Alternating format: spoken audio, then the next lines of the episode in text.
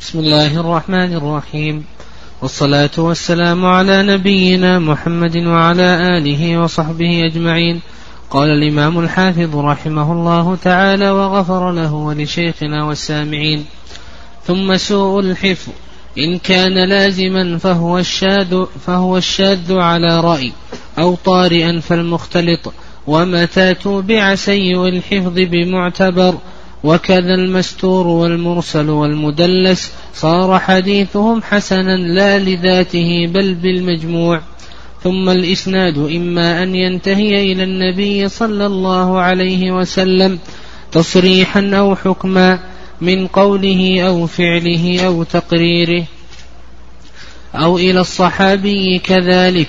وهو من لقي النبي صلى الله ع... صلى الله تعالى عليه وعلى آله وسلم مؤمنا به ومات على الإسلام ولو تخللت ردته في الأصح.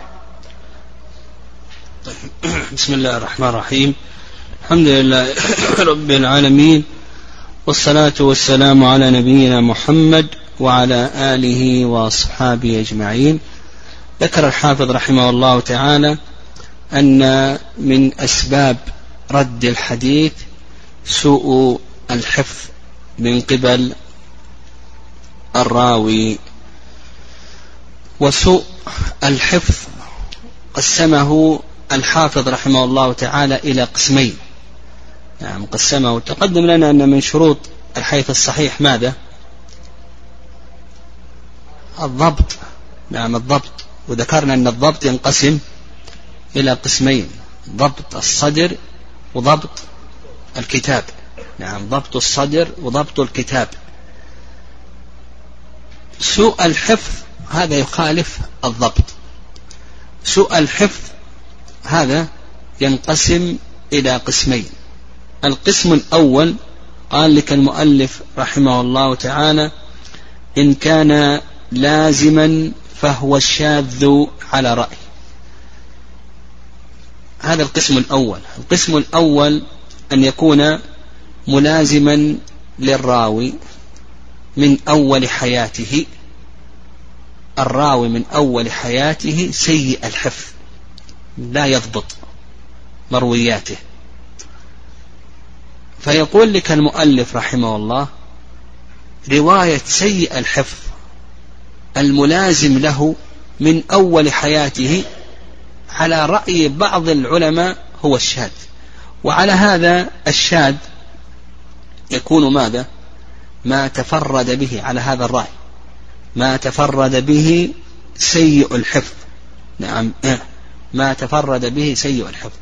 وقال المؤلف رحمه الله على رأي تقدم لنا تعريف الشاذ. ما هو الشاذ؟ ها؟ ما خالف الثقة من هو أوثق منه؟ أو ما تفرد به الثقة مع ترجح الخطأ. وهذا هو الصواب. لكن قال لك المؤلف هنا على رأي. فيكون أيضا من تعريف الشاذ ماذا؟ ما تفرد به سيء الحفظ. نعم. هذا على رأي. لكن تقدم لنا أن الشاذ هو ما رواه الثقة مخالفا لمن هو أوثق منه أو ما تفرد به الثقة مع ترجح الخطأ. قال أو طارئا. هذا القسم الثاني من أقسام سوء الحفظ أنه ينقسم إلى قسمين القسم الأول أن يكون ملازما والقسم الثاني أن يكون ماذا؟ أن يكون طارئا. فالمختلط بمعنى أنه ضابط لكن طرأ عليه سوء الحفظ فأصبح مختلطا إما لكبر كبر وأصبح يخلط في روايته أو لذهاب بصره أو لاحتراق كتبه أو لغير ذلك أو لمرض أصابه إلى آخره. طيب. بالنسبة ل هذا الذي سوء الحفظ الذي ملازم له روايته ماذا؟ مردودة معروف لكن بالنسبة إذا كان سوء الحفظ طارئا وهو ما يسمى بالمختلط. فهذا المختلط هل روايته مقبولة؟ أو نقول بأن روايته غير مقبولة؟ نقول بأن هذا ينقسم إلى أقسام. القسم الأول إن امتنع من الرواية بعد الاختلاط فإن روايته مقبولة. لما اختلط ترك التحديث. ها؟ فنقول بأن روايته نقول بأن روايته مقبولة. القسم الثاني إذا تميز ما حدث به قبل الاختلاط مما حدث به بعد الاختلاط ها؟ فنقول بأن روايته ماذا؟ مقبولة. لما كان قبل الاختلاط مقبولة وما كان بعد الاختلاط غير مقبولة.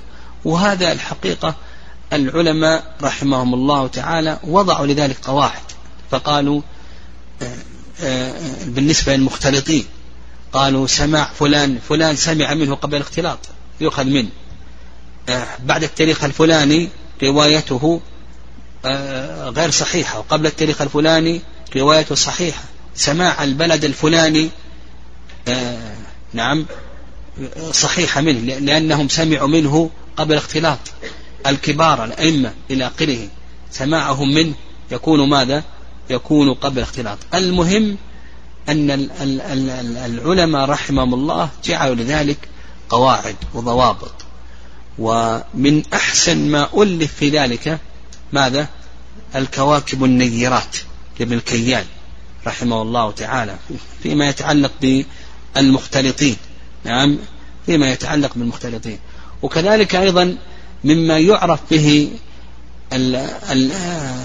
حديث المختلط يعني مما يعرف به ما كان صحيحا من حديثه وما لم يكن صحيحا من حديثه أن يعرض حديثه يعني يعرف بالقرائن كأن يعرض حديثه فلم يعني يقارن حديثه بأحاديث غيره. فلا يغير في الإسناد ولا المتن. فنعرف أن هذا الحديث حدث به ماذا؟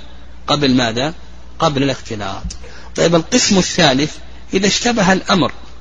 نعم القسم الثالث إذا اشتبه الأمر. لا ندري هل هذا حدث به قبل الاختلاط أو لم يحدث به قبل الاختلاط فنقول يتوقف في ذلك.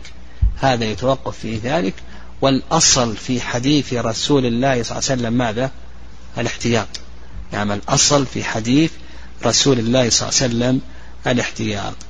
قال رحمه الله ومتى توبع سيء الحفظ بمعتبر وكذا المستور والمرسل والمدلس صار حديثهم حسنا لا لذاته بل بل من المجموع.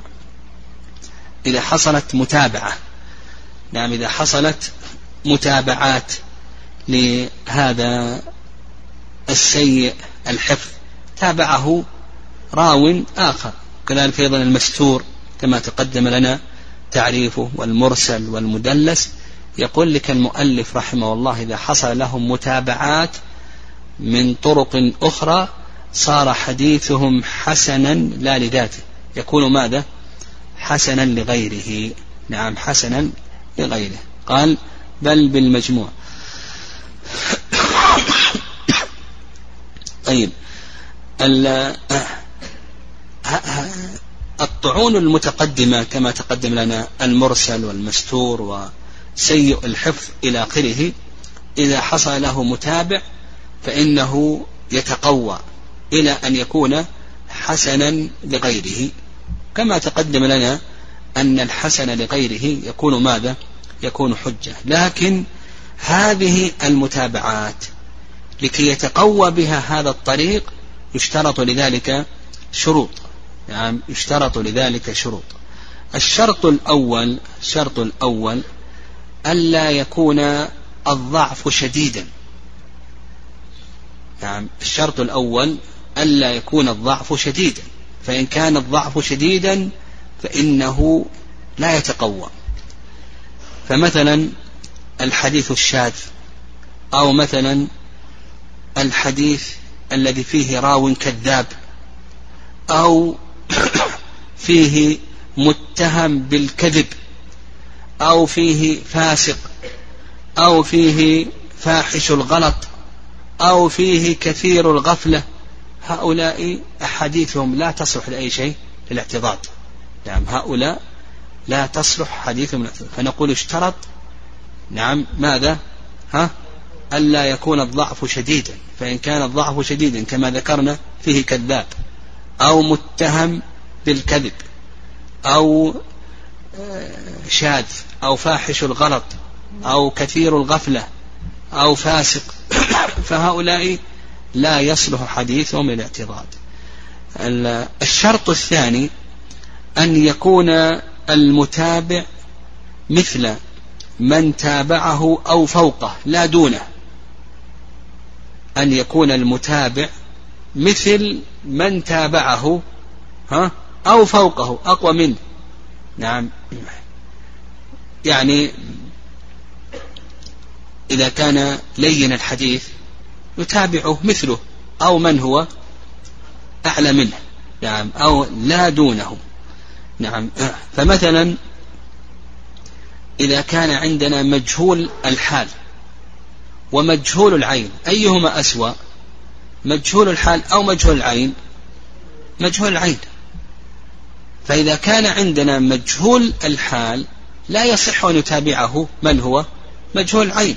لأن مجهول العين أقل مرتبة منه فلا يتقوى حديثه. طيب الشرط الثالث يشترط ألا تكثر الطعون في الإسناد. فإن كثرت الطعون في الإسناد بأن كان شديد الضعف فإنه لا ينجبر. فمثلا عندنا إسناد فيه سيء الحفظ وفيه مدلس وفيه مستور إلى آخره.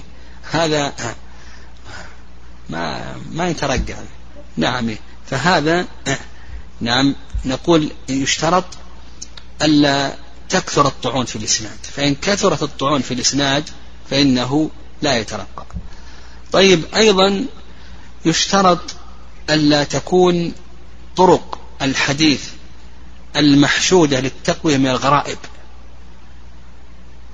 نعم يشترط الشرط الثالث ألا تكون طرق الحديث المحشودة للتقوية من الغرائب.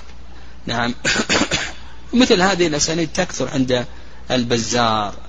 ومعجم الطبراني الكبير ومعجم الطبراني الصغير ومعجم الطبراني الأوسط وأفراد الدار قطني إلى آخره. تكثر فيها مثل هذه نعم فيها مثل هذه آه الغرائب. نعم. وقال لك المؤلف رحمه الله صار حديثهم حسنا. شيخ الإسلام تيمية رحمه الله يعني قال بأن هذا الحسن لغير هذا يعني يقول لك صار حديثهم حسنا لغيره يقول بأن الأئمة يسمونه ضعيفا نعم ويحتجون به نعم يسمونه ضعيفا ويحتجون به. وبعض العلماء أيضا قال يحتج به في باب الفضائل نعم دون الأحكام نعم. وبعض العلماء قال يستأنس به. نعم يعني الثبوت إنما يكون بأدلة أخرى ثبوت الحكم يكون بأدلة أخرى وهذا يستأنس به. المهم إذا ترقى إلى كونه حسن غيره هل هو حجة أو ليس حجة؟ كما تقدم شيخ الإسلام ذكر أن الأئمة يسمونه ماذا؟ يسمونه ضعيفا. ابن القطان رحمه الله قال إنما هو حجة في أي شيء؟ في باب الفضائل. وقيل بأنه يستأنس به فقط. نعم يستأنس والثبوت يكون ماذا؟ نعم من أدلة نعم يكون من أدلة أخرى.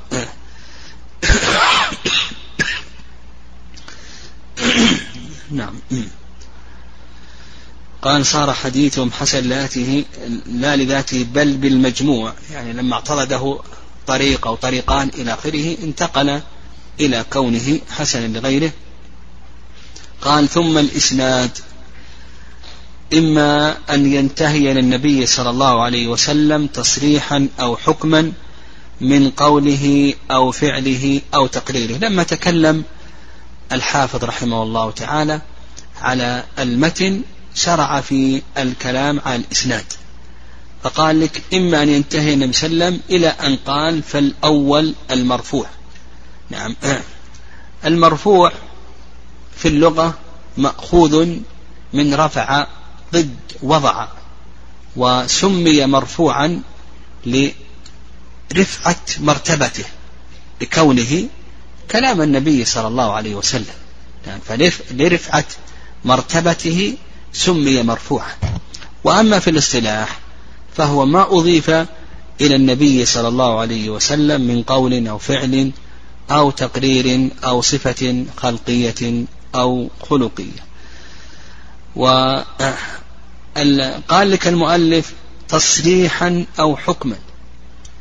يعني المرفوع ينقسم إلى قسمين. القسم الأول ما له حكم المرفوع الصريح. يعني القسم الأول ما له حكم المرفوع الصريح. والقسم الثاني ما له نعم أو نعم القسم الأول المرفوع صريحا والقسم الثاني المرفوع حكما أو له حكم المرفوع.